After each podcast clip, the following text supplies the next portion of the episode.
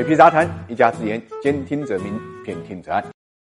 人生巅峰啊，不是一路高歌猛进，而是进退自如，想进就进，想退就退。这一点呢，马云是做到了。二零一九年九月十号是教师节，也是马云五十五岁的生日，是阿里巴巴二十周年的日子，也是马云正式卸任阿里巴巴集团董事局主席的日子。之后呢，阿里巴巴由 CEO 张勇接班。这一天并不是偶然的，为了这一天呢，马云准备了十年。二零零九年，在阿里巴巴十岁的时候，十八罗汉就辞去了创始人的身份，以合伙人身份从重新返聘。从那个时候就拉开退休计划的序幕。当然了，成功接班的背后也离不开合伙人制度。众所周知，对于大企业而言，接班人是一个世界性难题，因为一个好的公司能否一直活下去，靠的就是合适的接班人。所以从那个时候起，马云就创建了合伙人制度，拥有一整套的决策、人才和治理安排。实际上，这已经不是马云第一次退休了。二零零六年的时候，他将阿里巴巴总裁的职务呢交给了魏哲，这是他第一次将权力交出去。一三年淘宝十周年庆的时候，他交出了阿里巴巴 CEO 的职务。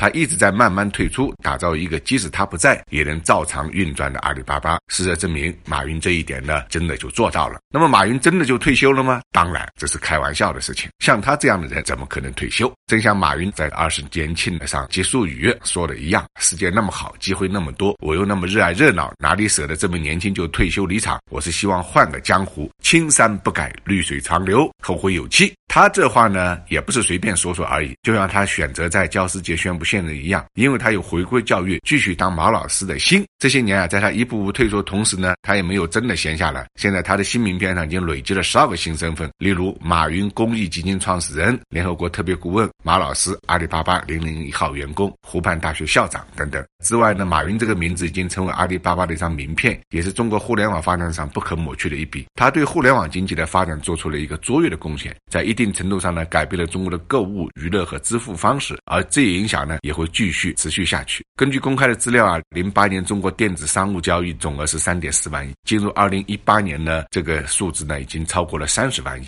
达到了三十一点六三万亿，十年增长了十倍。在网上零售方面，中国网上零售规模从零八年的零点一三万亿猛增到了九万亿，已经连续多年的成为全球第一大网络零售大国。所以在中国啊，在零售电商领域领先世界，离不开像马云这样的电商创业者的努力。国际上对马云的评价呢也非常高。德国电视台呢称马云就中国网络经济开拓者。华尔街日报也说呢，在中国商界，马云是独一无二的，而且短期内呢也不太可能再出现第二个像他这样的人物。所以我相信，只要生命不止，他对阿里、对整个互联网、对社会的影响力呢就会持续。现如今。他卸去的呢，这是阿里巴巴董事局主席的一个职务，只是呢退而不休，灵魂依然在企业，人该干嘛干嘛去，只是换个江湖而已。